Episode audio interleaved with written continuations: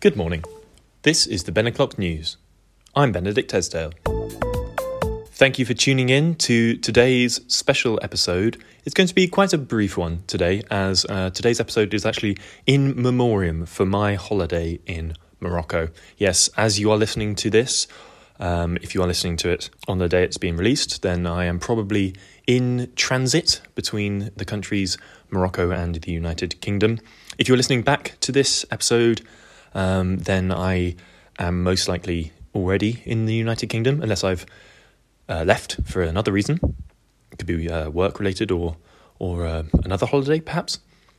Um, if you're listening to this episode ahead of time, uh, then then I am still in Morocco, and uh, and that's quite impressive. I suppose you're probably listening now while I'm recording this preemptive episode, which is rather strange.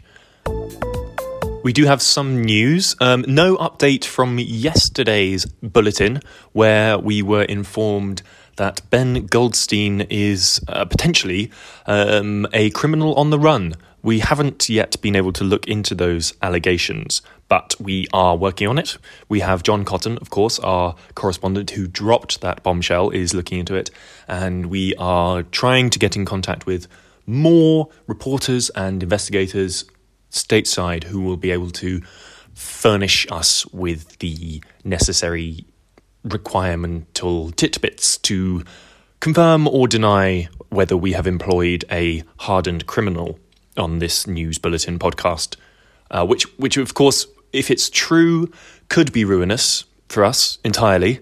Um, that that's the sort of PR that well they they say all news is good news, but I I'm not sure hiring um, if it's not true, of course, then um, then Ben Goldstein is very much in the clear, but uh, but John Cotton then requires some investigating. So either way, lots of investigating to be done. Investigative journalism, perhaps.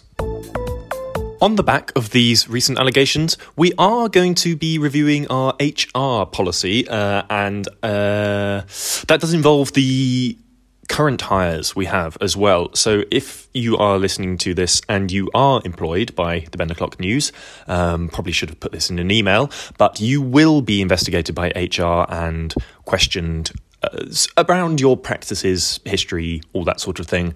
If you are potentially looking for work, please don't let this push you away. Uh, our Emails are always open for people who would like to apply to work with us at the Ben O'Clock News. Just to let you know, you will be screened uh, slightly more thoroughly, which is to say, you will be screened because previously there was no screening process at all.